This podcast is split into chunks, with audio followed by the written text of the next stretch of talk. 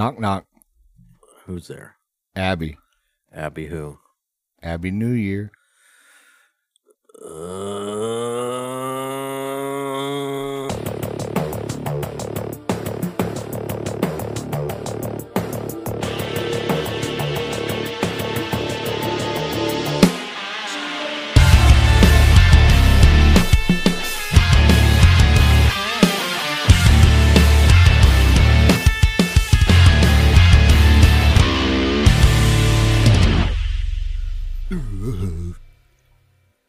What's up? I gotta turn this down just a tad. But then it's gonna get loud on my side. And I. Is that good? That's good. Okay. Because this is like really hurting my ears. What's wrong with you? I'm getting old. That should mean that your ears are working like less sensitive. Huh? You know? Yeah. Like you can't hear anything. Yeah. So you're like Benjamin Buttoning in your eardrums. It sounds about accurate. Accurate. Yes. Okay. You know, I don't fully understand the way, like, this thing used to work perfect, and now it's like not. Yeah, I don't get it. I don't know what's going on there. So let me just. Does that look better? I think that works. I don't know. I think it looks right. It looks good. I think these need to come up. Phones need to go down. Maybe somewhere around there. Hello? Check. Now you can. You should be able to turn your headphones up now. Because I turned the phones down. I think we were just getting too much in our headphones is what was going on. You know? That's a lot better. I don't hear any feedback. Well, I was recording Eminem, and he was saying to turn him up a lot. Yeah. Did he ask where his snare was at? Yeah. Yeah. So, but you know, I don't know why I said that, man. That was. I want to just take that whole thing back, but you get the raw, unedited IRTP coming straight to you guys, the viewers, the listeners, the good, the bad, and the Abby New Year's. You know, you get it all. All of it. Full course. Speaking of, it's 2023 officially. Dang, you're right. That means I'm going to be 28. I had said some stuff previously about, like at the start of the new year, starting like a new season of the podcast. Yeah. But I think I just throw all that away. Yeah. It doesn't make sense. I don't want to change the episode number, like the way that we keep track of what episode we're on, stuff like that. And this is a podcast. It's not like we're coming in with a new theme or a new layout or a new host, you know. Or a new production team. Yeah, like if something like that were to happen, then I think it would make sense to be like, oh, this is a new season, you know. But right now, honestly, we're just doing the same bullshit we've done for the last 7 months. That is true. Ain't nothing changed. Another year. That's it. I think you were going to like follow that up with something else. Like no. It's a new year. New fear? I'm trying to get a new phobia this year. That's the goal, new phobia. How was your New Year's? Did you do anything at all? Not really. Play COD? For a little bit. I was pretty tired. Yeah. I tried going to bed early. I'm at a point right now where I'm feeling a little COD fatigue. Yeah. Because I've been camo grinding on shipment. And that's all I've done for probably the past like 150 matches that I've played. It's just been camo grinding on shipment, and I'm a little fatigued. I think I might need a break, or maybe like to just play for fun for a little bit, like go play Warzone or something, you know? Well, I try to make it to where like I don't really play unless like other people are playing, you know? If like you or Dre are on or his buddy Andy, then but then half the time I don't want to play shipment. I just want to try to play Warzone. Well, see, and I think that's why specifically I haven't been playing with other people, because I'm camo grinding on shipment, and I don't want anyone else to like have to go through that with me. Take away your progress? No, not even that. Just like not everyone wants to play shipment back to back to back to back. And I get that, you know? Yeah. I get that. I don't know. It's really dry right now. They're all on vacation, not updating the game. I don't know that I'd say it's dry. It's pretty dry. But I think the activity that I have chosen to adhere to is becoming dry. And that's not the game's fault. That's because instead of just playing to have fun, I'm like turning it into a job. Yeah. You know what I'm saying? Like there's a goal I'm trying to accomplish. Yeah. I don't know. Speaking of goals, it's a new year. You got to have some new goals. I got one. Do you?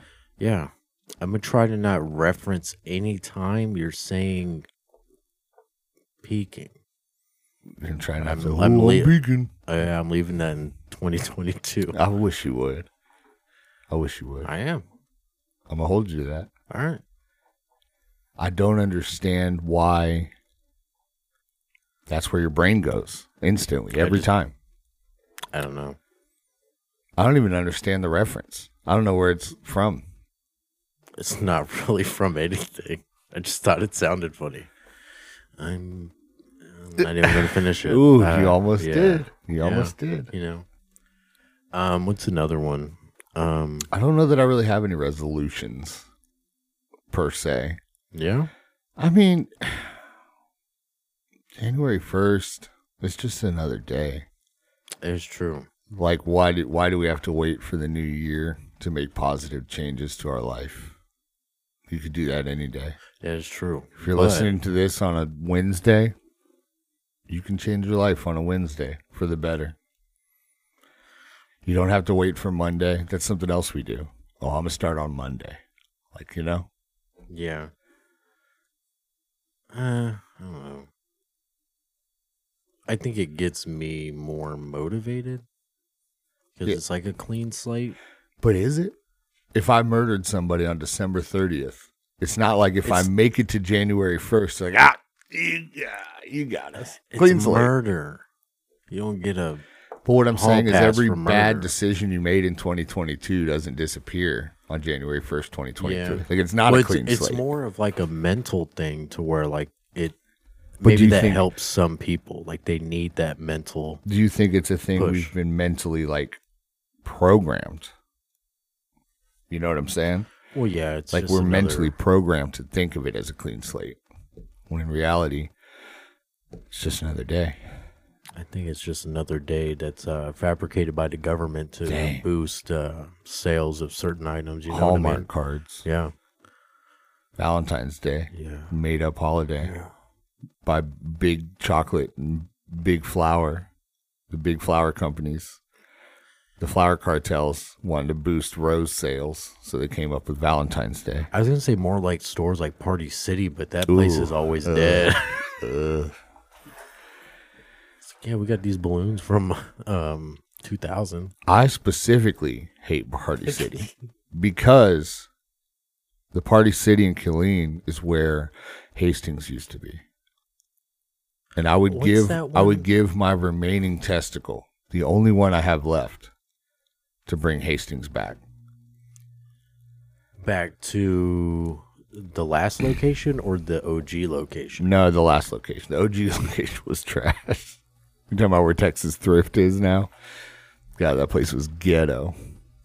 It wasn't that bad. It was bad. That's where it was for me growing up. Me too. And I thought it was such a massive improvement when they moved it over there by Walmart. Yeah, it just had a bigger building. That's it. Yeah, more stuff. I happen to like stuff, you know? I've noticed. What does that mean? Do you hear that? Yeah, the AC just kicked on. So if anyone hears that in this episode, I apologize. But you probably won't because I'm going to... edit and cut it out. In which case, now you're just talking about hearing things. In the last 15 seconds. That no one else can hear. Nope. You know I don't edit. Every episode I say, ooh, I'm going to have to put up a picture. Yeah, I'm going to put this in. Nope. And then I say, ooh, I'm going to cut that out. And then I don't do it. Yeah. I said that I dropped an F-bomb a couple episodes ago. And I remember thinking specifically, like, I need to cut that out. And then I didn't. So, special prize to anyone that can give me the timestamp on the F-bomb. Timestamp and episode number. Dang. That gives them something to do. Yeah. You know? Might actually boost some views and listens. Is that what we should do? Like a competition? Yeah, we'll do it. If you can find that episode and the timestamp. What if Josh will donate his last testicle? To bring back Hastings. Yeah, that's the goal. What if there was like a thing where it was like, once a day, I release an episode number and timestamp, and then that correlates to a word. And at the end of like a month or something, like it forms a whole sentence. And like the first person that comes to me like with the complete sentence, like gets a prize. Would that be fun? That's very like specific. Exactly.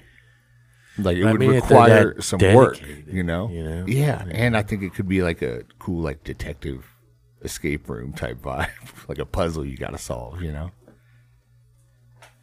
And I'm probably not going to do that either. That's one of those things I say I'm going to do. And not do it. And not do it. Unless. Unless. You have a New Year resolution. No, I don't. I don't believe in them.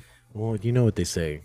Because my New Year's resolutions are the same resolutions that I had on December 31st and December 30th. You know? Going back. Be a better person.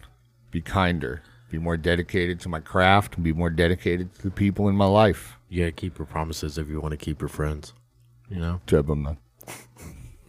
But you know what I'm saying? Yeah, but I also think... There's no quantifiable goal on my resolutions. True. You know, there is no aha moment where you're like, oh, I am now a better person, the end.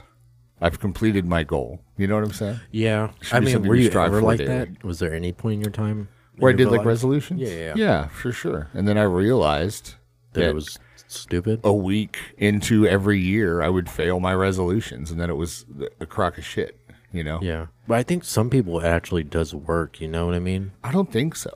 Because I would like to see what gym membership looks like on New Year's versus like the middle of March. Oh, yeah. It's way different. You know what I'm saying? Yeah. I think a bunch of people hit this mad dash to like self-improve and do this and do that. And then, like I said, a week, 2 weeks, month later. True. They're right back to who they are. There's like a certain amount of people that have like that push knowing that, oh, this is that. It just really determines on like the person how determined they are. You know what I mean? Yeah. Which I think is a good thing, but about 90% of the time, I don't think anybody holds up to it. I don't think so, yeah. So they get up like halfway, and they're like, oh, it's the same old. This episode, should it be a look forward where we discuss hopes and goals and dreams? Or should it be a look back where we recap the last year of our life? What are you feeling? I know you had mentioned before we started recording some, like, celebrities that died, I guess. Oh, yeah. Celebrity deaths in 2022. Which is only important if you care about the celebrities. Yeah. You know what I'm saying? I mean, there was some, you know. Coolio. I remember he died this year, right? Yeah. R.I.P. Coolio. Do you think he's in Gangsta's Paradise right now? With... You know, he's at Thug Mansion. One of my resolutions was to be more embracive of your corny jokes. And, you know, I am. I do think he's in Gangsta's Paradise. You know? Rip Coolio. Rip Coolio. Meatloaf is another one. Meatloaf. Yeah. Barbara Walters died on, like, New Year's Eve. Yeah, really? Yeah. I thought that was ironic.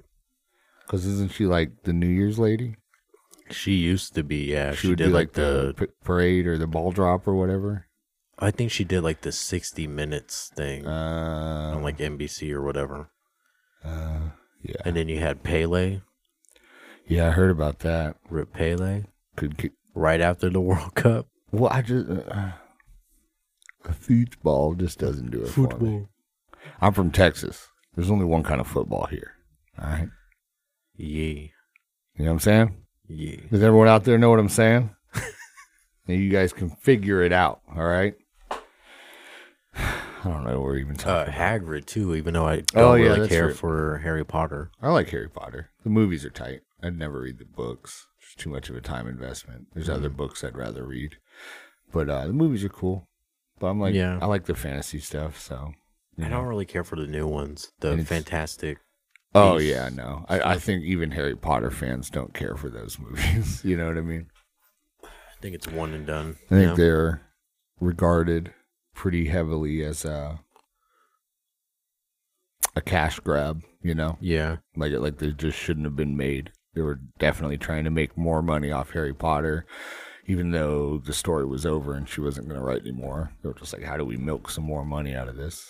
Yeah. You know? I was also thinking, like, remember we were talking about, I think it was yesterday, how, like, Disney owns a lot of properties now? Yeah. Alien versus Predator, technically owned by Disney. I was thinking, like, all the Warner Brothers, like, own properties. Because you have, like, a lot of animation stuff, like Looney Tunes, all that, that has history to it. But if we're just talking, in the current market, it's more Disney. Yeah, but I think the reason that it's more of a talking point of what Disney owns is just financially.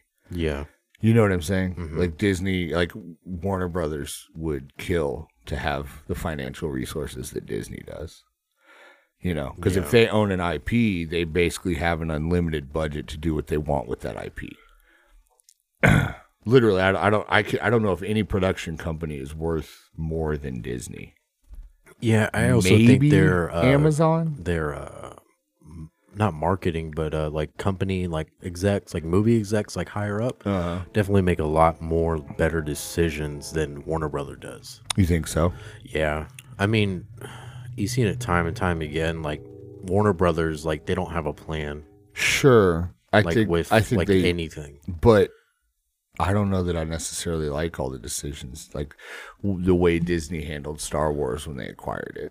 You know what I mean? Most Star Wars fans like weren't super happy with them just being like, this stuff isn't official story anymore. Yeah. Now we're coming up with our own story. You know what I mean? You know, Star Wars fans the same way. Yeah, but I mean, that would be a section of Star Wars, and I'm torn, right? Because I read books as a kid that were considered official canon. Yeah. Stories that I loved that Disney came in and just threw them out. Yep. And that bums me out. But I'm also like, yeah, but it gives them a chance, an opportunity to make something better. Well, and I want that Disney budget to go into my Star Wars movies. I want them to have an unlimited budget. Like, by all means, go all out. Make it as cool as you possibly can. You know? So I don't know. Is that you know what that sound is? It's pouring outside right now. It's supposed to rain all day today.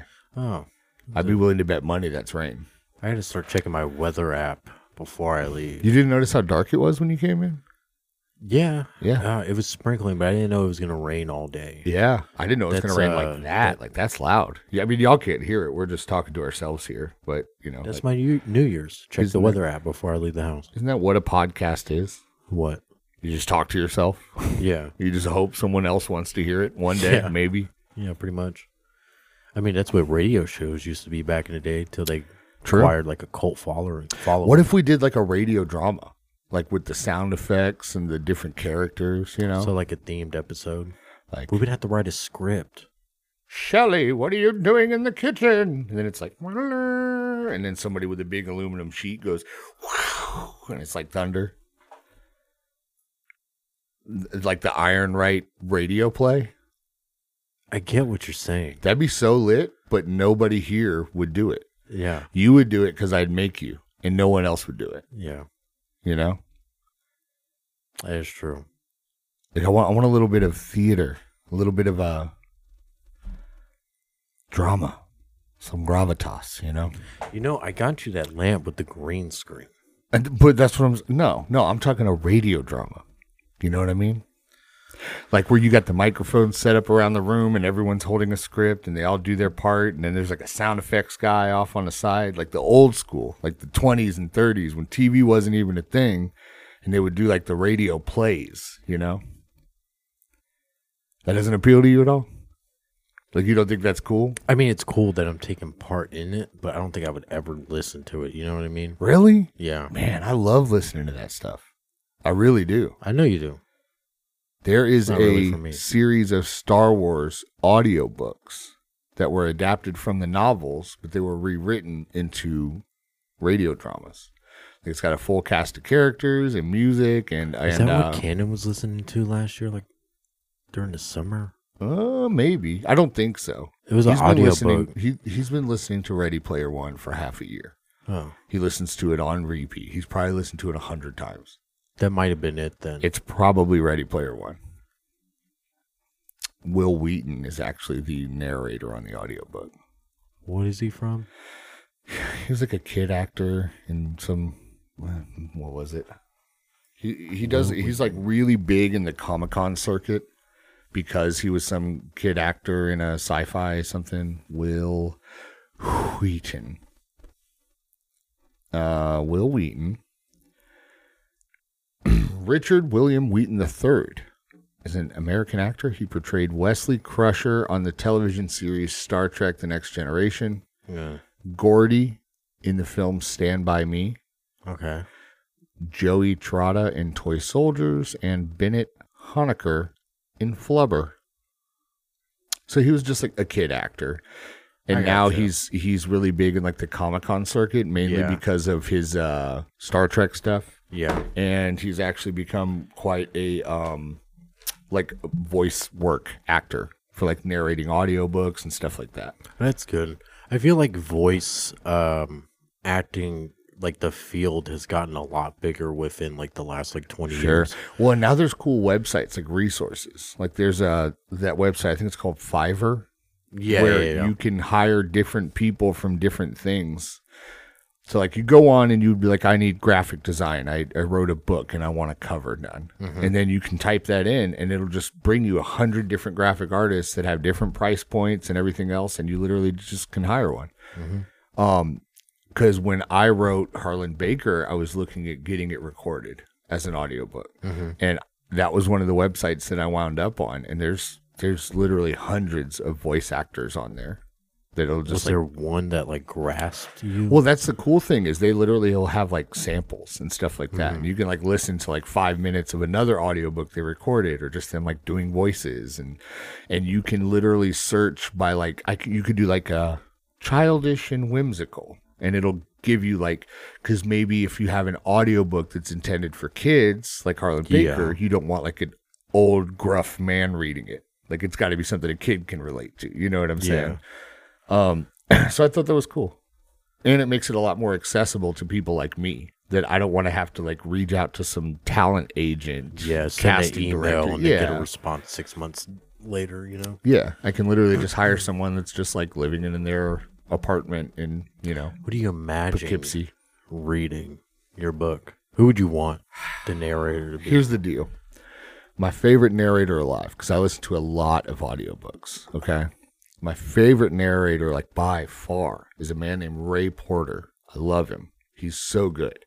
Like every single character literally has a unique voice that is distinct to them. And if there's 20 or 30 characters, you still know who's talking based on their voice. Really talented.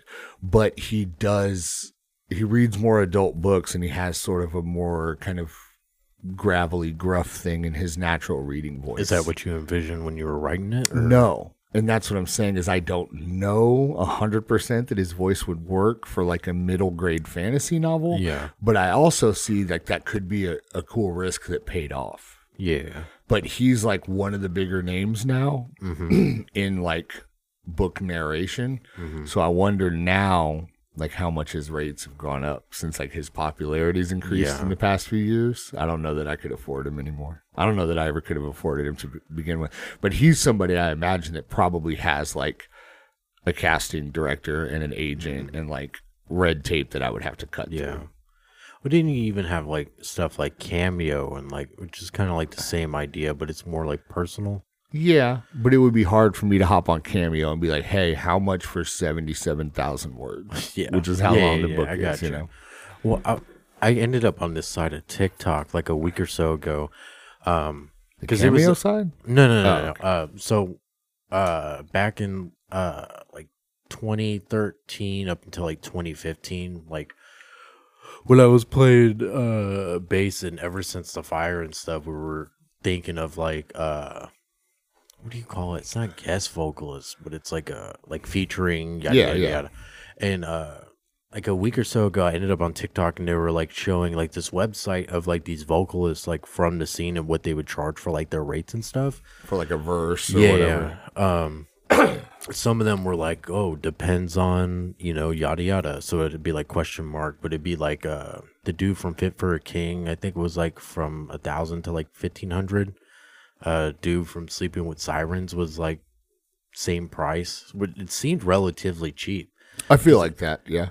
I mean, but, I mean, maybe also all we really have to go off of is like what rappers charge for their guest vocals. Which would be theirs is like way high. That's what I'm saying, and I just don't think metal is like at that same level. Yeah, because for sure. If I pay to get Drake on a verse, that song at least. Maybe not me, maybe not the album, but that song is instantly going to be a hit. Yeah. You know what I'm saying? Yeah, it is. So, like, you're literally just paying for success at that point. Mm-hmm. Whereas metal, like, like, it's cool. You show your friends, you know. Yeah. And people in the metal scene might get into your band because of it, but you're not going to be on top 40 radio. Yeah, you know what I'm saying? I think it's cool. They can just be like, oh, okay, I got paid $1,500. Let me record these 30 seconds and then send it off. Yeah. Especially if you have like recording equipment in your house, which I can't imagine any vocalist that doesn't. Yeah, you know? That is true. Or they just like wake up in their pajamas, go in their closet, hit record. Yeah, like, cool, $1,500. I think the only people that don't really do that are like really just drummers, but like guitarists and everything. Like they'll have like a whole studio and like because they're trying to. I've seen a lot of people like do like string instruments and then go into like the more like recording, mixing type field. Drummers or drums, you can MIDI now. Yeah, you know, like you can record drums on MIDI and they literally sound like studio drums. Like you couldn't tell the difference other than the fact that they're like a little too perfect. Yeah, if that makes sense. Yeah. You know what I'm saying? Our entire first album was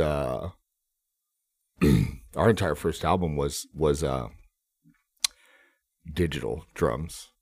That's how ours. We recorded it all ourselves. We didn't even go to a studio. We didn't pay a producer. Like we did it all in like my garage, my living room, my guitar player's bedroom. You know, so we did all the drums digitally because we literally just didn't have the facilities to record drums. You know. Yeah. We didn't have the mics. We didn't have anything. Yeah, the first time we went to, you know where 6th Street's at and where that Wendy's is at? It's like on the very end. No. Like right off the highway. No, but I don't know Austin very well. Well, like 2 blocks down was a recording studio that we went to that was all like not electronic. Like drones were actually like recording stuff. But then we went to Dallas to record with this dude named KJ. He's like really big and like now he moved to California and he started mixing like there's like some little rapper from LA called Little Lotus or something like that. Never heard of him. But he's like big on TikTok or whatever. You remember what you guys paid? And what you got for that? Like, were you paying for like X number of tracks, or was it like just hours? Like as much as we can cram into this much time? I think it was more on days. Okay, if I remember correctly. But it was in Dallas. It was like this little like garage type deal, and we recorded there. Everything was like sounded like professional. Like it sounded like a risecore band from like early 2010s or whatever. And then we recorded that. I think we did like 3 or 4 days. And it was like 4 or 5 songs. I can't really remember. And then we come back home. And about like a month or so later, he tells us he doesn't have any of the tracks. He got robbed at gunpoint. No way. And everything was lost. And like back then we were like, you know, younger, not adults. Poor guys. Yeah. But like, fuck, we just wasted all that money, dude. That's a bummer. Yeah. So you never even got the recordings. You didn't even get a demo. There is one song, one video on Facebook that has like a clip of it, but it's not like mastered or anything. Yeah. But he didn't even give you guys a demo, like an unmastered. I don't think so. Damn. I feel like y'all might have got ripped. Yeah, that's what I was thinking too. He did kind of seem maybe he just like fishy. He just never even pressed record. Oh no, he did. It sounded really tight. What, do you remember what y'all paid? I want to say like maybe $1,500 or more, and that got you like 3 days. Yeah, that's not bad. Like yeah, but we had to drive all the way to Dallas, get a U-Haul. Yeah. We used a lot of money, and none about like half of us didn't have jobs. Yeah, so did the other half have to like throw in extra money or what? No, I was selling like my PlayStation, my Xbox, just trying to make it work. Yeah, just to like put my my portion in and stuff. Man, I'm really glad that that's not my life anymore. Yes, I mean I'm grateful for that portion of my life, but I see it as a learning experience. I see it as it's just a collection of memories that I'll hold on to. You know what I mean? Say it's like 50-50 that. I see it. It's part of my youth, part of my childhood, part of growing up, learning lessons. I think it helped me to become the man I am today. But I'm glad, grateful. But I don't know that I'd ever want to be in a touring band again. It's exhausting. And that's cool when you're young and single and don't got kids and stuff. It's different when you have kids. Yeah. I understand why. I mean, I wasn't paying taxes. I didn't have a house. Like my car was smoking and stuff. You know what I mean? Like it's... But that was life. That was the life. Yeah. All right, we're at 30 minutes. You want to take an ad break? Yeah, let's take an ad break. All right. Me, all right, Matt.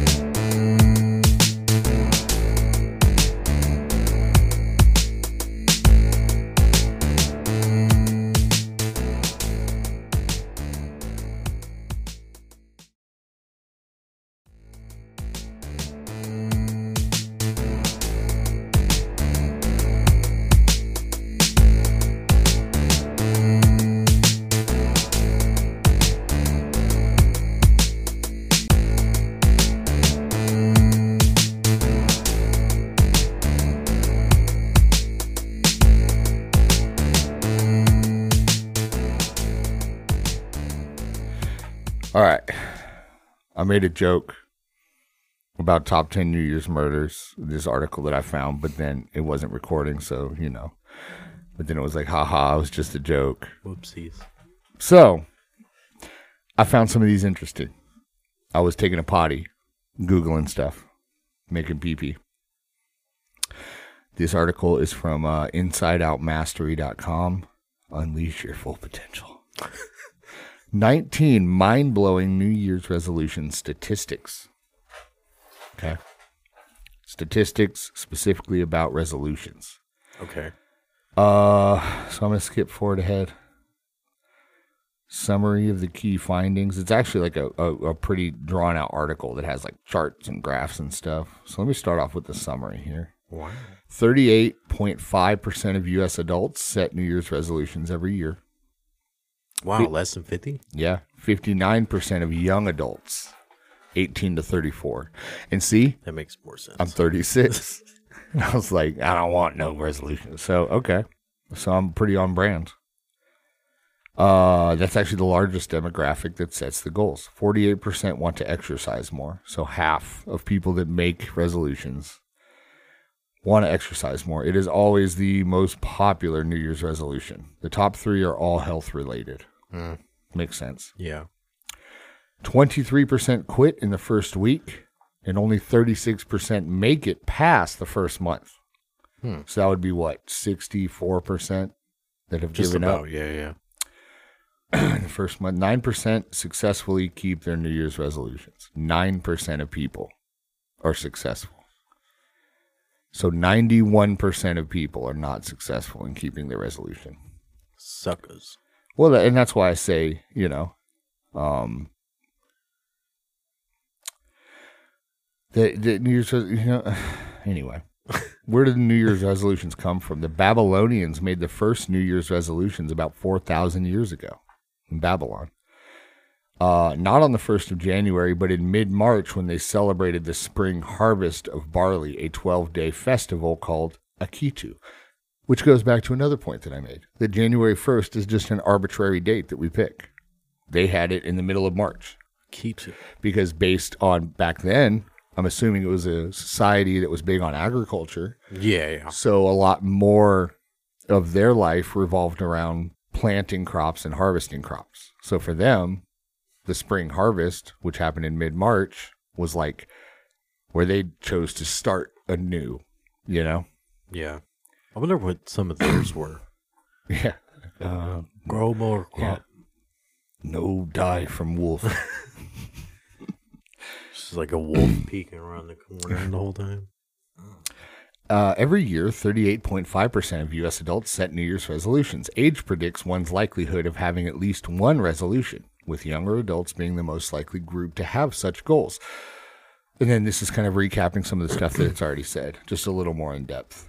38.5% of U.S. adults, based on the average of 5 different studies over the past few years, 52.6% focus on one New Year's resolution, whereas the other 47.4% set multiple. 59% of young adults. People over 55 are 3.1 times less likely to have resolutions. The older someone becomes, the less likely they will have New Year's resolutions. And maybe that comes from a lifetime of setting goals and then being in that 91% that don't follow through with them. Yeah. Eventually, you just get to a point where you're like, I'm not doing this anymore. Yeah, I'm not just going to set myself up for disappointment because I am one, you know? What are common New Year's resolutions? 48% want to exercise more. Mm-hmm. Health-related resolutions cover the top 3, and a Swiss study found that 70% of all resolutions relate to physical health. So basically, everybody's just trying to live longer, you know? Yeah. Men and women share the same top 4. So the top 4 are not gender-specific. Women focus slightly more on health-related topics than men in the UK, specifically regarding losing weight. So 44% of women versus 34% of men. Losing weight is a goal of theirs. Men focus more on pursuing their career ambition, 23%, or cutting down on drinking, 19%, compared to women, which respectively are at 16% and 11%. Which also makes sense, because if we think about the way societal constructs work, mm-hmm. men use a career as a way to pursue women, yeah. whereas women use their physical appearance as a way to attract mm-hmm. men. So men want to lose weight, men want to get more money. Which, what that basically means to me is that it's all about sex. Yeah, you could correlate. You know what I'm saying? Yeah, yeah. It's all about like mating, falling in love. COVID-19 impacted the type of resolutions for 75% of people who set them. After COVID-19, and see, this is part of the conspiracy, okay? I've been saying this since day 1 of COVID-19. This is where we go into conspiracy podcast mode. Isolation was a key goal in the global pandemic. I'm going to say it, okay? Mm-hmm. They wanted us depressed and alone. Had nothing to do with physical health and everything to do with mental health. Believe that. After COVID-19, they focused more on mental health, eating healthier, and their finances, which makes sense because so many of us burn through all of our savings during like lockdowns and stuff. Yeah. You know what I'm saying?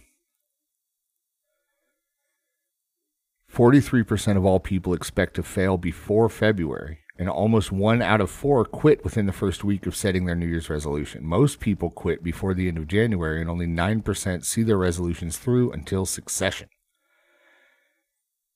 23% of people quit by the first week, 64% after the first month, 81% before the end of the second year.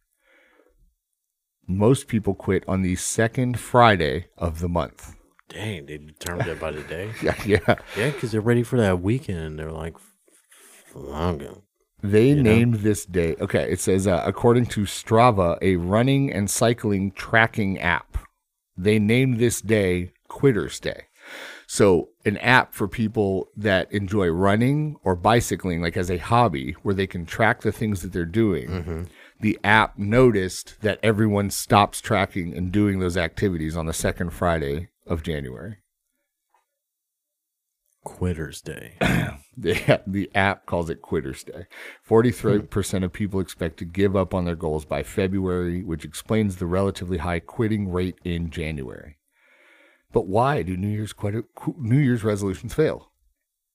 New Year's resolutions fail primarily due to timing. Most people are not ready to commit to their resolutions and give up because they either lose motivation, have not prioritized their goals, or swap their resolutions for newer, more relevant personal goals.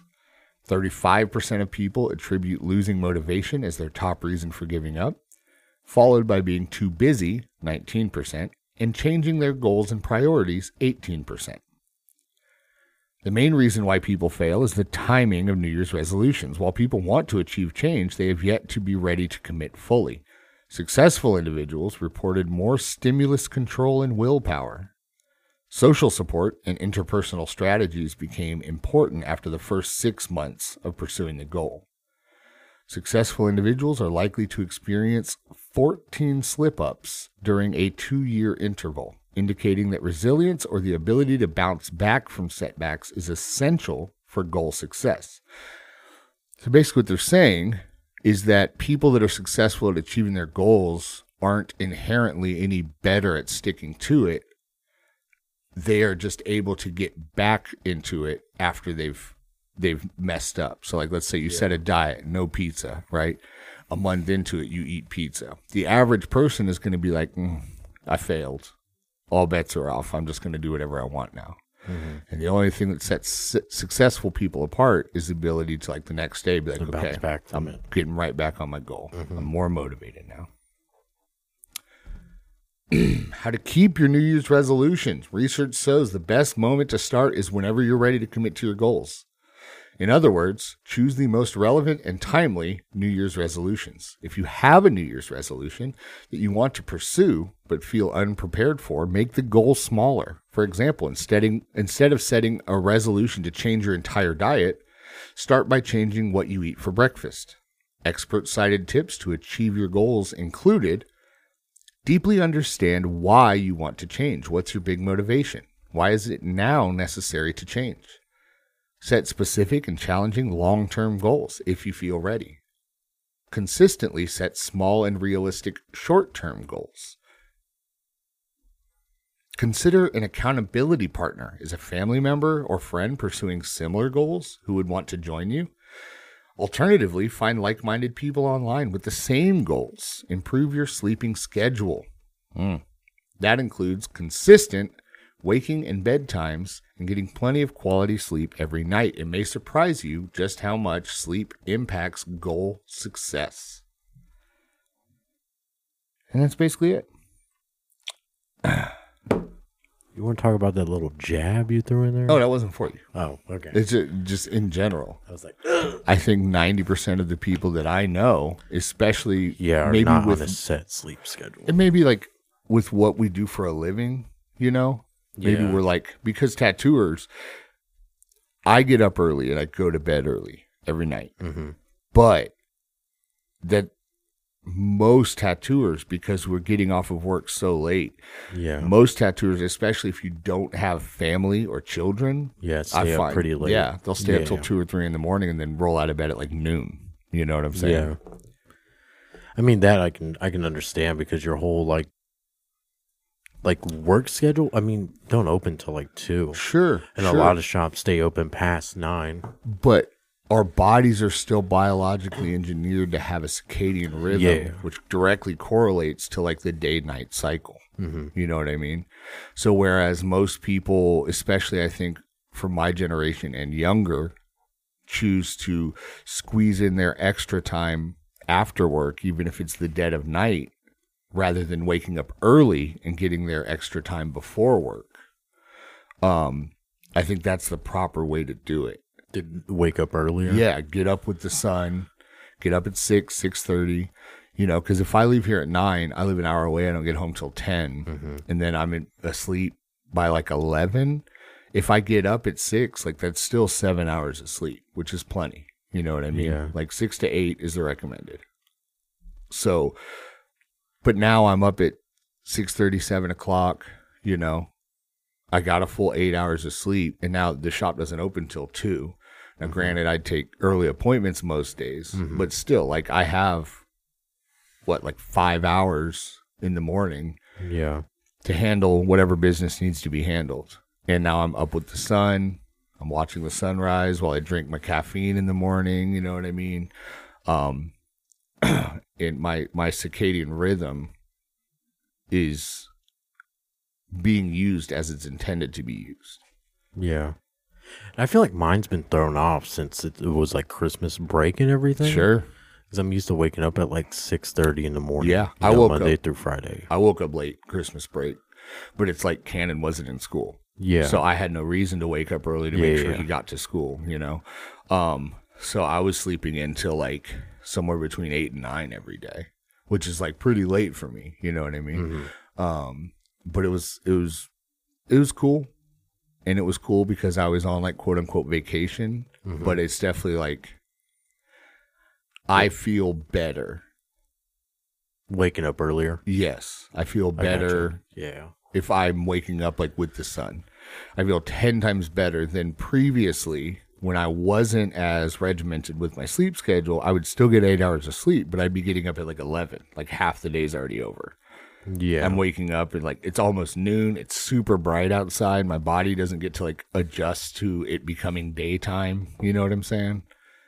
I found it to be like even if I do wake up earlier, say like 6:30, 7 o'clock, I'm still tired around the same time I would be if I woke up later in the day. Sure. So that, I agree with you on that, and it gives me more time during the day to get more stuff done. Well, and it's these screens. Yeah. You're literally like, it's recommended to stop using like your cell phone, anything that creates blue light, 2 hours before you're actually trying to go to sleep. So if you're going to bed at like 11, by like 9, you should be putting your phone away because the blue light that's being emitted from that will actually mess up your brain's circadian rhythm, and it messes up melatonin production. It messes up all that stuff, and it keeps your brain active when your body is in a position, like especially if you play on your phone in bed, you laying down in bed has told your body that it's time to go to sleep. But now you're keeping your brain active and you're pumping a bunch of blue light into your brain, which is telling your brain to stay awake. So after long enough of doing that, and if you notice that you have trouble like falling asleep, and you're the kind of person that plays on your phone in bed, like that's literally why. Because now your body is no longer viewing that bed as a place of rest. It's viewing it as a place for your brain to be active because that's what you've like trained it, you know? I think that's what I want to work on this year. Yeah. I've been scrolling on YouTube and TikTok like iPhones and stuff have these really cool like settings that you can put where it'll like, you can turn on a setting where after a certain time of day, you can't access certain apps. Yeah. Like, Instagram and TikTok, like if I try to click it after 8 p.m., it just doesn't work, I don't have those settings turned on, but I know that's a thing. Yeah. Shelby has hers set to where like, I think it's 8 o'clock, it goes into like personal mode, like automatically, so she'll no longer get notifications for like calls, texts, any of that stuff. Basically nothing will be like trying to get her to pick her phone up after 8 o'clock, Another good habit, especially if you do things that aren't in bed, like you're up playing video games or in the living room watching a movie or you're at the kitchen table drawing or something like that. Pick a time of day, set an alarm, let's say 8 p.m. And when 8 p.m. happens, you take your phone to your bedroom, to your nightstand, plug it into the charger, and then just leave it there. Leave it in the room. So that way you're not even tempted to pull it out, look at it. Because too often, it's a mindless activity that we fall back on. Yeah, you don't even think about it. Yeah. Like, and there will be times where I'm pulling my phone out to check my work schedule, and I pull it out, I put in my password, and I tap TikTok. Yeah. You know, and like that's, think about it. Don't even think. It's become such a habit. Or I'll tap Instagram, and then I have to close it and remember, like, oh, yeah, I'm doing something. Yeah, what was I doing again? Yeah, that's crazy. It's wild. Like we're addicted to these things. And unfortunately, I don't even know that it's addiction we can successfully break because so much of our life is tethered to these. Yeah. My entire work schedule is in here. If for some reason this thing were to disappear, Like, I have no way of accessing my appointments. It's all in there. And you know what's crazy? Every client I communicate with, it's all in there. Yep. Every one of them. What if it's constructed by the government to control us even more? Here's the thing. All right, all jokes aside, I made like a joke about COVID earlier, you know what I mean? Which was like half a joke, by the way, you know. I don't necessarily know that the government is like constructing these things. And, or if it's like ironic. Or no, like, or even the government, you know, I don't know that it's the government, these social media companies, whatever, right? I don't know that they're necessarily that that's their goal. Kind of, yeah. No, what I think the powers that be that use things like our cell phone against us are mm-hmm. really good at, or COVID, right? Mm-hmm. I don't think the government built COVID and released it upon the world. Okay. I do think it was made in a lab. I think it could have gotten out accidentally. I don't know. I think they're really good at seeing opportunities and being like, how do we spin this to our benefit? Yeah. You know what I mean? I think social media started as a way for us all to connect socially. Yeah. And then it was seen like, wow, this is turning into something. How do we take advantage of this? Mm-hmm. COVID, right? Wow, this is going to be a big deal. How do we take advantage of this? You know, that's what I think is more likely to me. You know what I'm saying? Mm-hmm. I don't think like there's some alien overlord that has like a group of programmers that's like, all right, we need to create the next addiction. It's called social media. I don't think it's that. I think it's like, yo, I got this idea for this app. This could be really cool. They release like, wow, it's really blowing up. Wow, everybody's on it. Wow, everybody's spending a lot of time on it. And then that's when the powers that be come in and are like, dang, people are really hooked on this. How do we get them more hooked? How do we get them more hooked and then start pumping in advertisements? How do we get them more hooked and then start pumping in misinformation? How do we use this to control the way they're going to think, you know? A good example for that would probably be like 2008, 2009 Facebook compared to today. Exactly. Or MySpace. Yeah. I don't think MySpace got too political. But that's what I'm saying, though. I don't think MySpace was set up in a way that it could have turned into what Facebook turned into. Yeah. Which is why MySpace got phased out and Facebook got adopted. Because it was like, this is going to be a much better platform to serve our needs. Yeah. You know? Like, MySpace is for people to share music. Yeah. I want people to share information. And then I want to control the information that they're sharing. Yeah. Because now I can control the way they're voting and the things they believe in, mm-hmm. who they pray to. You know what I mean? Like, go off. I don't know. Maybe, is that my New Year's resolution? Do I talk less about conspiracies or more about conspiracies? I haven't decided yet. Do I use this platform, of which we have a solid 40 to 60 listeners, to start trying to form the way they think? Josh Snyderberg, like a Zuckerberg. I think going off the rails with that one. He's got too much power. Yeah, that was a Zuckerberg reference, not a anyway. Oh, really? What was it, like from the movie or whatever? What are you talking about? He said a reference. Yeah, the only reference to Mark Zuckerberg I know is "Sweet Baby Ray's." I was referencing him when I said Josh Snyderberg. Oh, okay. That one flew over my head. Well. Berg as a last name suffix could be misconstrued the wrong way. Yeah. And I wanted to make sure the listeners know that wasn't the reference I was making. Okay? I'm not going on Kanye. I was talking about Mark Zuckerberg, all right? Speaking of Kanye. We're not going to speak of Kanye. I was just going to say, apparently he's been missing. What? The past couple of weeks. Yeah. Have you not seen anything about that? No. Apparently he's missing. He's probably, I would assume. He got captured. No.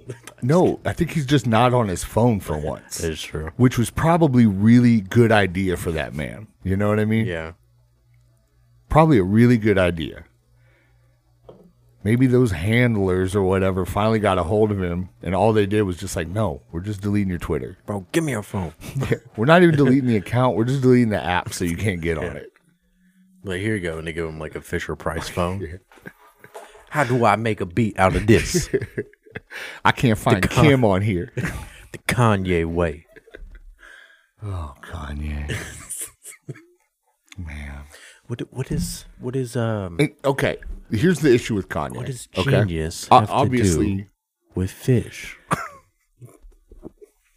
Here's the issue with Kanye. Obviously, there's a lot of issues with Kanye. The man like has actual mental health issues, you know, of which I actually kind of sympathize. Like, that's got to suck to be in that level of spotlight and be obviously battling with the demons that man's battling with. Okay. But I think about it in terms of like Alex Jones. Okay. Mm-hmm. Love him or hate him, so much of what Alex Jones has been proven to be correct. What he said has been proven to be correct. But the way he says it, you know, and I totally believe when Kanye was talking about like Hollywood handlers, people trying to like gaslight and make him look crazy, you know, people trying to like control what he says and take his kids away. I totally believe that. But then you go off and say all this other stuff that all it does is discredit the stuff that you were saying that like had something that I could latch onto and be like, yeah, maybe he's right. Dave Chappelle said the same thing. When everyone, they tried to make him look crazy and say that he ran away to Africa, blah, blah, blah, blah, blah. They literally told him they were going to do that if he didn't play ball. And he said he didn't want to do it anymore. And they said, we're going to make sure everybody thinks you're crazy by the time you leave this building. And that's literally what happened. Yeah. And the whole world thought, man, Dave Chappelle went off the rocker. He's crazy now because, you know what I'm saying? Yeah. Because that was the narrative they wanted to push, to try to punish Dave Chappelle for not doing, like not being their little dancing puppet, you know?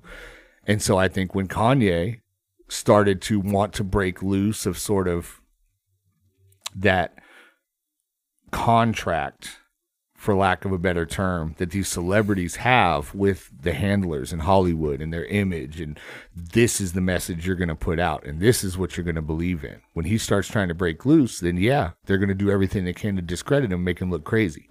But then he starts acting crazy and saying some stuff where you're just like, Kanye, like, I wanted to get your back, dude, but I can't. Yeah. I can't defend you. You know what I'm saying? And that's why I was relating that to like the Alex Jones thing, right?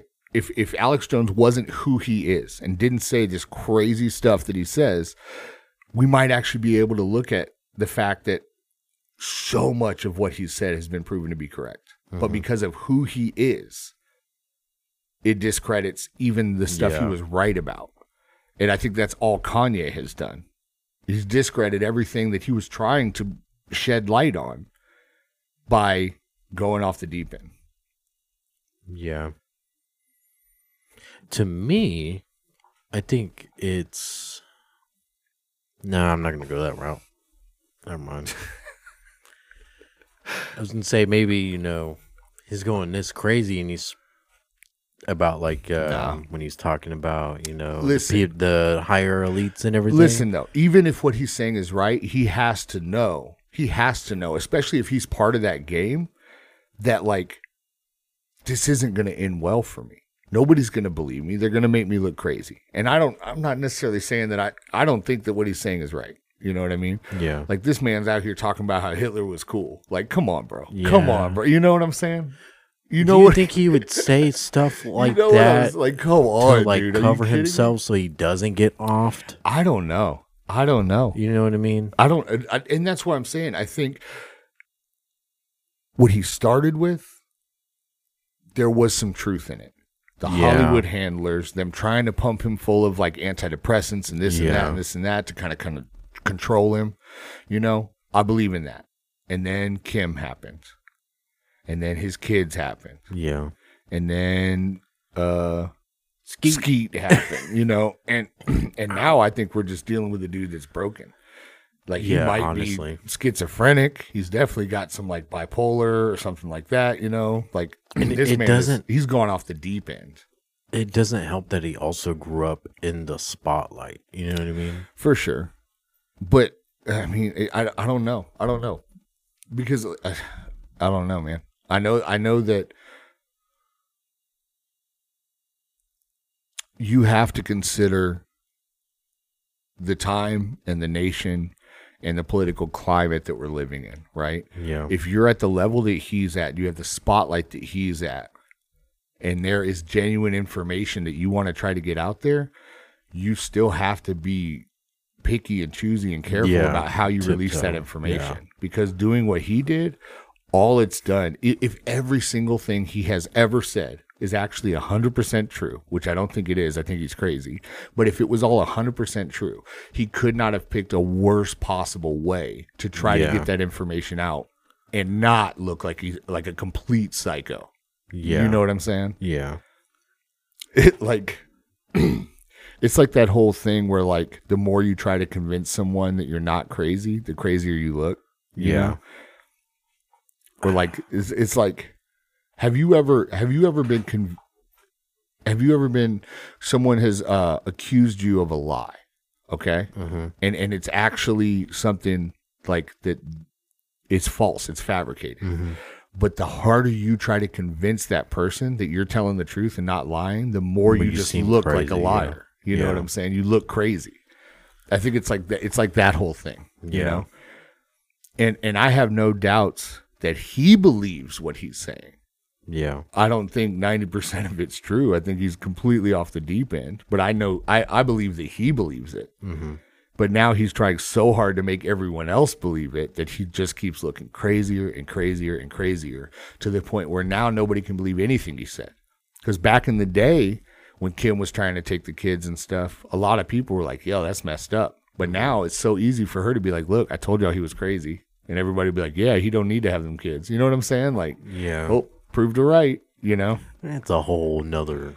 But what I'm saying is everything he's done up until this point is now discredited because now anyone can point at to what he's doing now and saying like, look, he's crazy. And you can't even be like, I'm a white German man.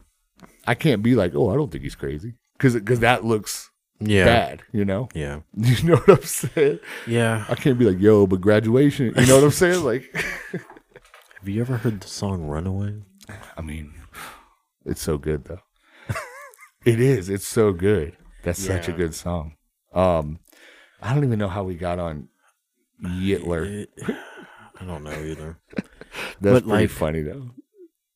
It's Yitler. I didn't think he would get the Alex Jones like status. You know what I mean? Well, see, and that's the thing is he was on Alex Jones. Do you remember seeing clips? Yeah. Alex was looking at Kanye like, dude, this guy's crazy. When Alex Jones looks like part of me believes that wasn't even really that was him, bro. That was him. Think so? Yeah, 100%. Yeah, because it was Alex Jones. Alex Jones is a crazy right wing conspiracy theorist. Do you think he would have played along with the leftist agenda by having like a Kanye plant? No, he would have verified it was him. And when Alex Jones looks like the sane person in the room, that's a problem. And literally, Kanye made Alex look like Alex Trebek from Why the Mask? Jeopardy. That's the thing that... Because he's nuts, dude. That's what I'm saying. Even if there's a shred of truth to what he's saying, he is so off his rocker that you can't even like... True. You can't co-sign that. Mm-hmm. You know? You can't. If I walked in today and told you last night on the drive home I got abducted by aliens, it's all real, I can show you where the spaceship is, there's zero part of you that's going to believe me, you know? You forget who you're talking to right now. Even if I'm telling the truth, even if you get in a car with me and I'm going to drive you to the spot where the ship is parked in the woods, until we get there and you see the ship, you're not going to believe anything. You're going to be like... I mean, I'm going along because it's Josh, but there's no way. I'd be like 50-50, okay? You wouldn't. I'd be like, you'd be like 90-10 at best. I still have like at best. Doubt, you know? You might, if I'm convincing enough, you might believe that I believe it, but you're like, bro, there's no way. Like, this is a troll. Honestly, I would think you'd be pulling my leg. Exactly. You wouldn't believe it. Because I believe more in aliens than you do. And that's what I'm saying is... I get it. There's a level of insanity that just starts to limit credibility. Yeah. You know? And Kanye is not showing up in a 3-piece suit and speaking coherently and being like, these are the facts. This is what I want the world to know. He's showing up with his entire face covered in a black plastic bag. You know what I'm saying? Yeah. And doing hand puppets with like toys. Do you see that? Yeah, yeah. And that's what I'm saying. Like, if you really wanted to convince people, you can't pick a possible worse way to do it. Mm-hmm. You know? I wonder if Alex saw it as like a cash grab, though.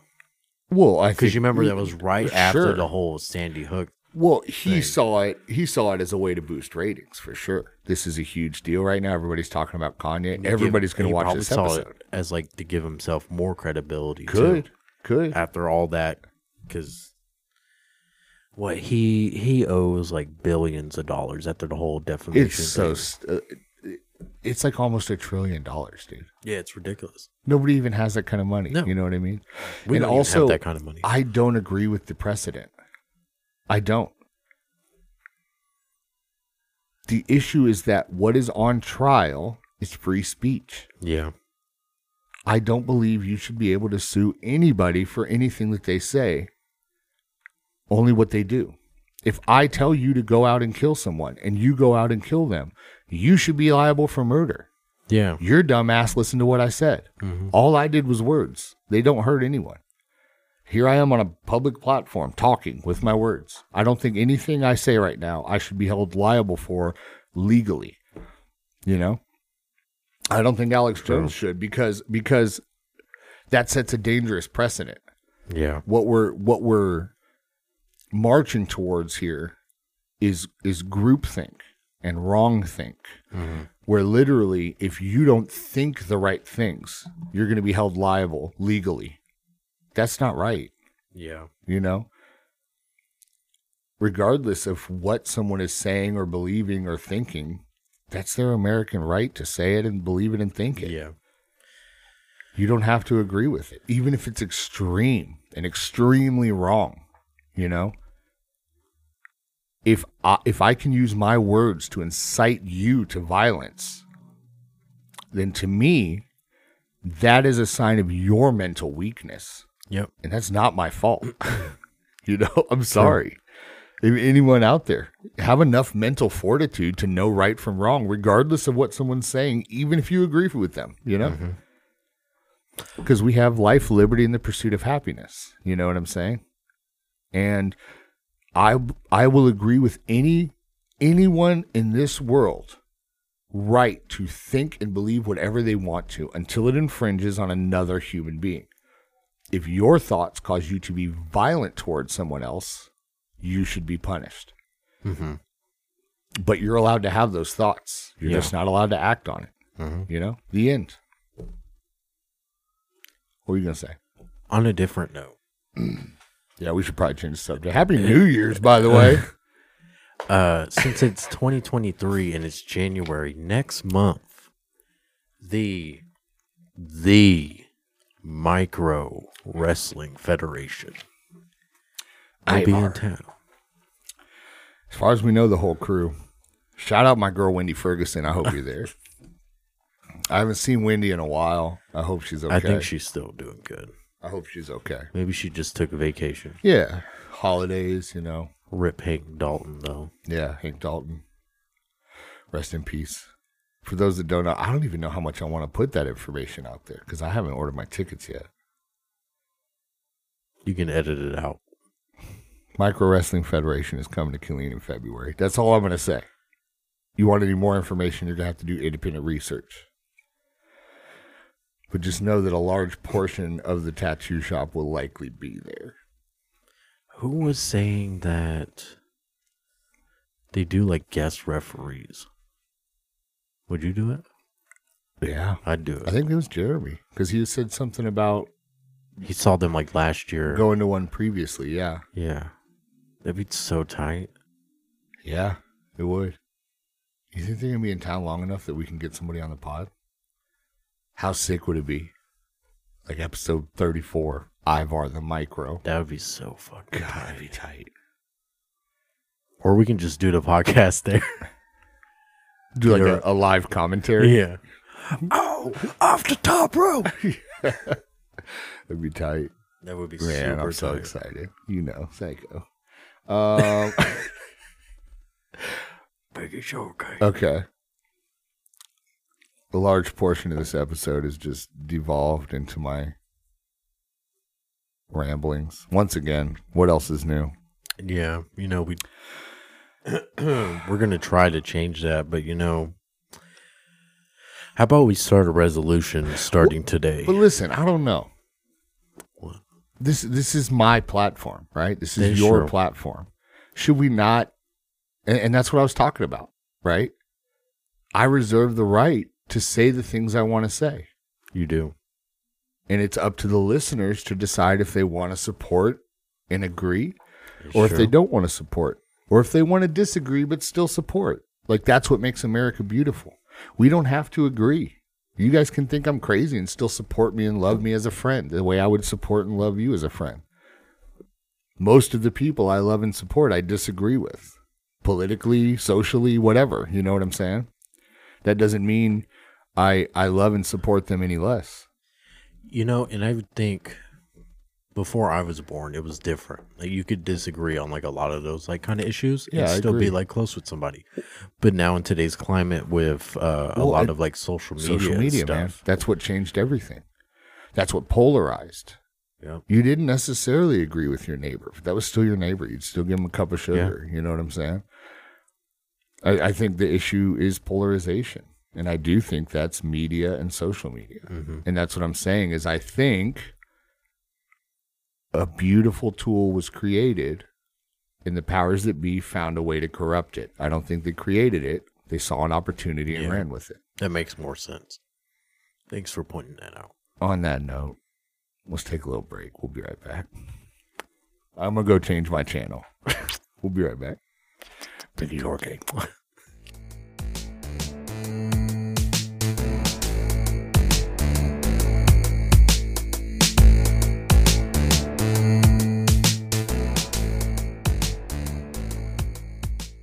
Hey, Josh here. Just a quick reminder, if you're enjoying the Iron Right Tattoo podcast, it really helps us to beat the algorithm with likes, comments, and shares. If you haven't subscribed already, please do that. And don't forget to hit that bell. And if you haven't already done so, please leave us a review. Thanks.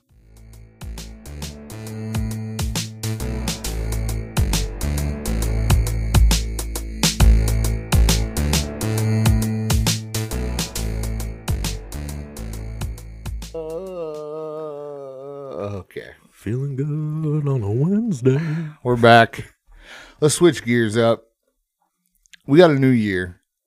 We're going to continue the podcast. I have been feeling a bit of a creative slump regarding the podcast lately. I'm sure you have as well. What? Slump? What? Never mind. Slump? Yeah, slump. The band I used to be in? Throwback. I want some ideas from the listeners, you know? Maybe some guests you'd like to see us have on. Something that's reasonable and feasible. Ivar. Maybe some ideas, topics you'd like to have covered. Or do you like episodes like this where we just ramble and talk and there is no like topic of discussion? You know what I mean? Like, what do you guys prefer? I'd love to know that. I'd love for one person, for the love of God, to actually answer a question that I ask on this podcast. And I know how many listeners there are. I get to see the analytics. One of you. Come on, hit me up. You know, I thought of one. What's that? It's something I've wanted to do for a while. Make like a mini movie. Maybe like 5 minutes long, you know? But how would that go for our audio listeners? I don't know. Because we have more audio listeners than we have people that watch the YouTube. Which I don't blame them. Or we could do like a table read. It's just a static camera image of the side of our head for an hour and a half. That is true. You know? Or even like just a script. Like a good 5 minute story. And we read back and forth. You know? We could have a short story episode where you write a short story, I write one. We ask some of our listeners to write a short story, and we just read them on the podcast. I think that would be fun. I do too. Probably. It would be like VHS, but like the audio version, where we're reading short horror stories instead of short horror movies. You know, will we give it a genre? Like, they need to be horror, they need to be sci-fi, anything goes, whatever you want to write a story about. That could be like a reoccurring thing.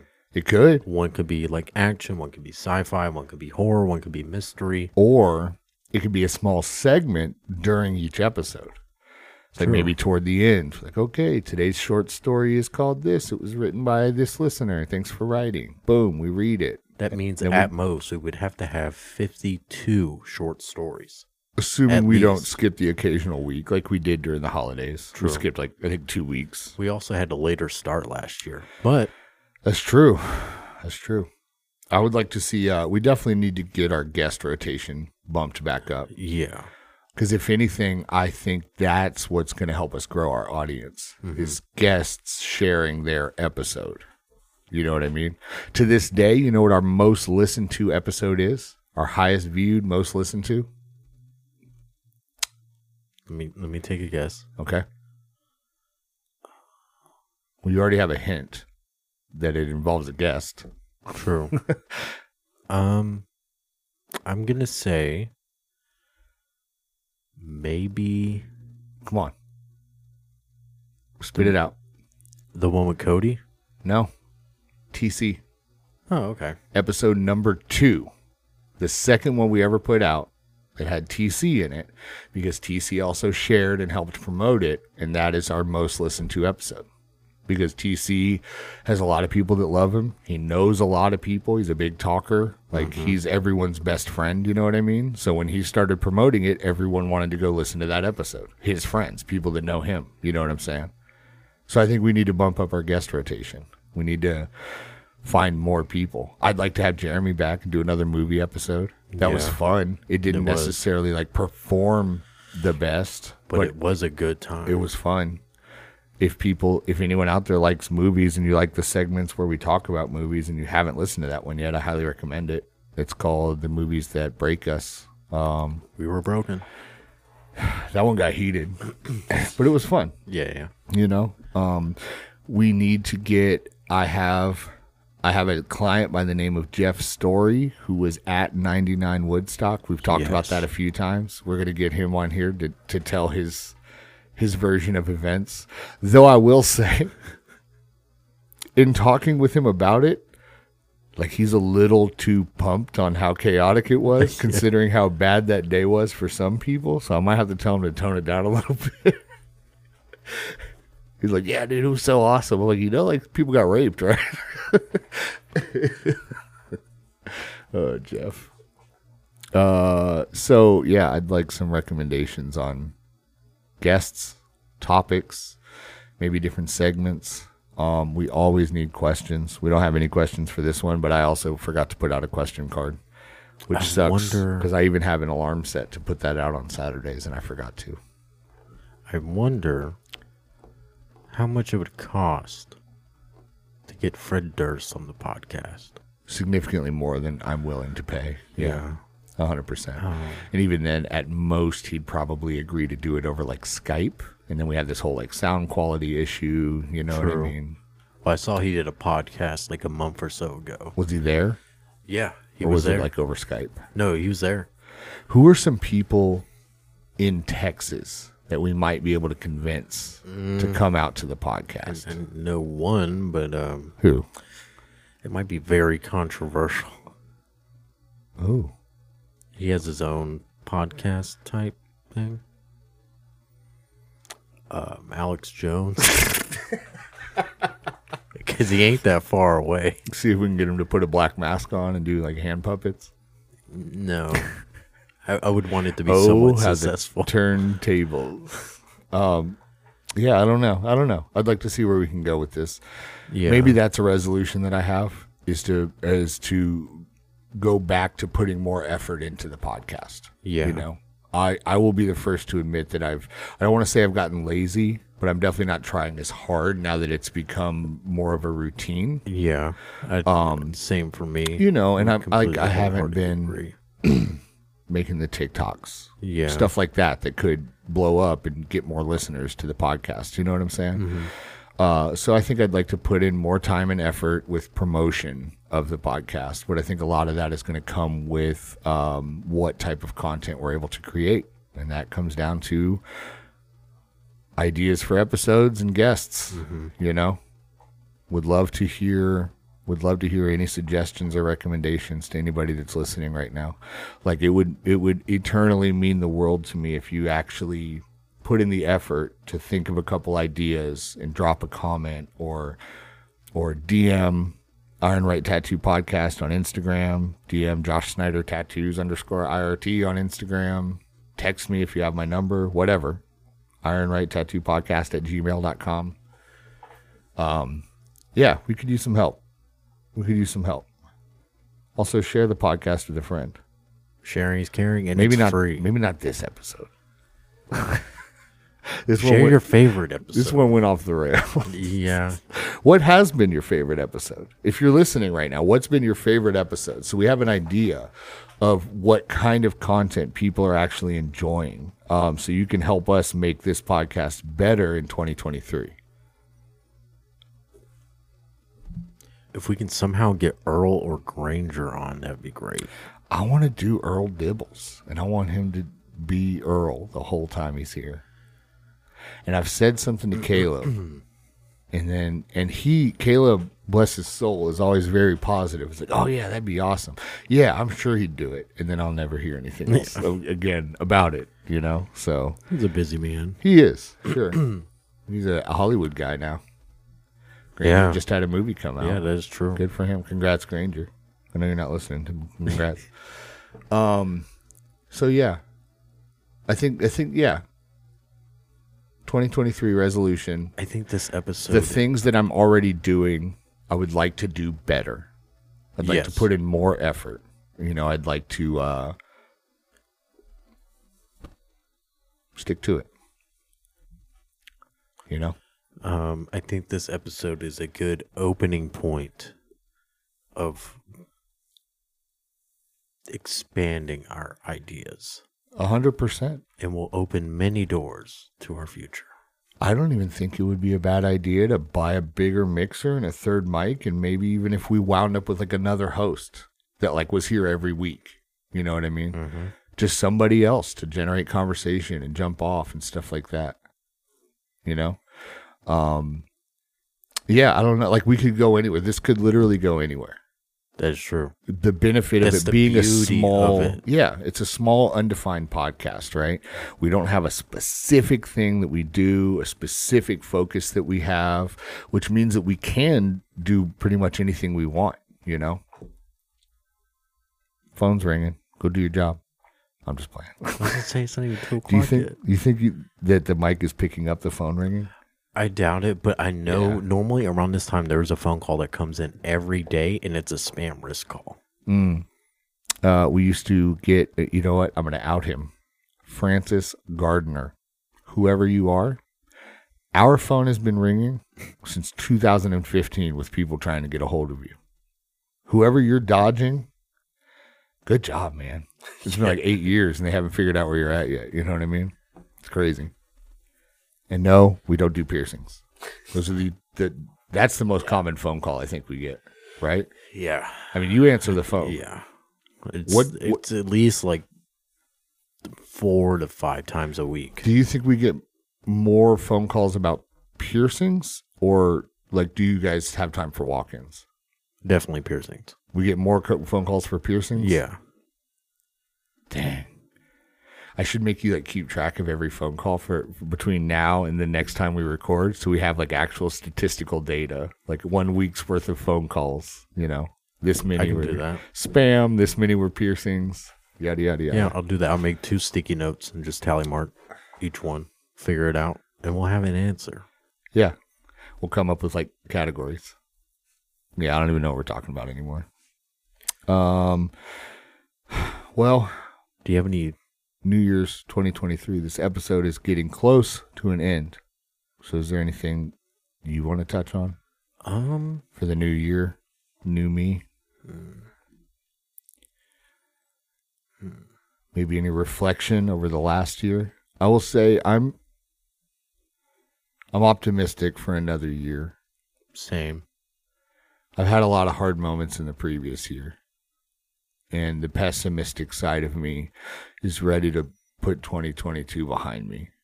But the optimistic side of me is thankful for, you know, the experience that I have had that could helped me maybe grow as a person.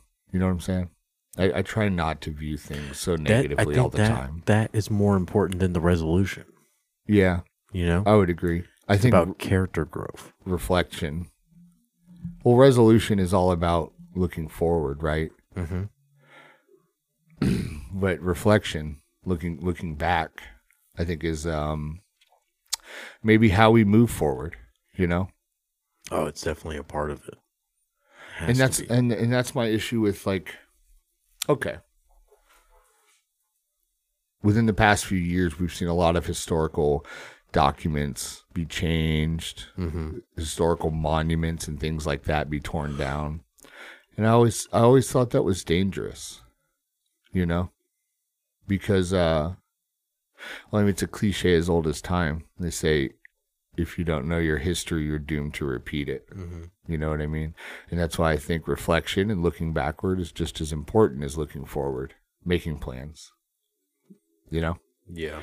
If you try to do something and it fails, and then you forget about it and try to do something the exact same way that you did before, like, you're going to fail. Mm-hmm.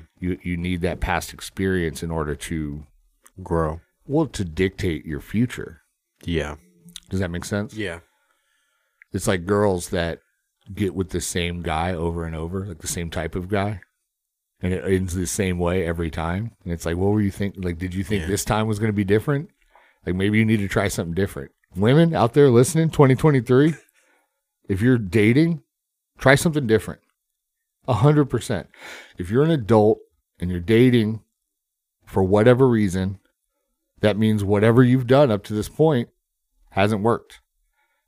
So I encourage you, get over your type. Types are meaningless. Try something different. Girls, guys, go for the person you would never go for. Someone shows you interest, and it's like the kind of person that you just like, oh, that's not my type. I'd never. Try it. Try it. You might be surprised.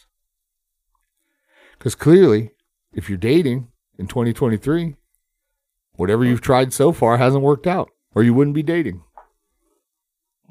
Try something new. That's my advice. You got any advice? Damn, I had it and I lost it. Always keep your promises. No. That is great advice. It is. It's one I live by every day. You... skadoosh. You really do a lot of dead air, you know that? Yeah, well, like, I'm like, when I'm not against the microphone, I'm like, oh yeah, I could say this, and I'm like, against the microphone right now, and I'm like, ooh. What you got to work on, and I do it all the time, is learning how to fill the voids with nonsense while you're trying to think of what it is you want to say. That's literally my whole existence. No, you fill the void with silence while you think. You go, ee. That's not silence, though. No, that's what's happening between your ears. That is true. Yeah.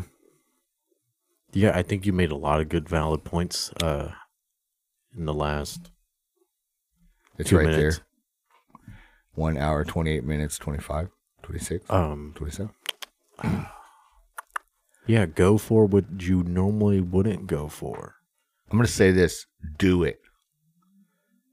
That thing you're thinking of, you've been obsessing over in your head for the past week, month, year, whatever. You're scared to pull the trigger. Rational, be rational. Okay. You know? Yeah, some obviously. People, you know. Within reason, you know. The positive thing that you've been there thinking. You go. If I could just learn this skill, if I would just go to the gym, if I would just talk to that girl at work. If I would just finally start my studio, if I would just go buy a camera because I've always wanted to be a photographer, whatever it is, do it. What are you waiting on? You could die in a car accident tomorrow, having never done the thing that you can't stop thinking about. And that's a waste of life, in my opinion. It is. 2023, the slogan needs to be do it.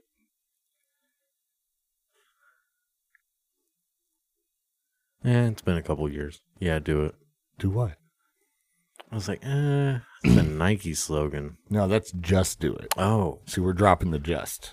Oh, yeah, do it. If anything, you could say it was like a Shia LaBeouf meme. Yeah. But that's no longer relevant either, you know? Do it. Do it. Make your dreams come true. Now that's the Shia LaBeouf thing. Don't let your dreams be dreams. Yes, do it. On that note, we're clearly just filling time at this point. We're just rambling. So I'm going to go ahead and check out a... do we need a new sign-off for 2023? That's what I was thinking. Nah, bro. No. Some things we got to stick to tradition. No, let's do this one. And it's somehow magically somebody comes up and is like, no. Y'all need to go back to the whole, this is bullshit. Peace. Please. Nate, do it. Later.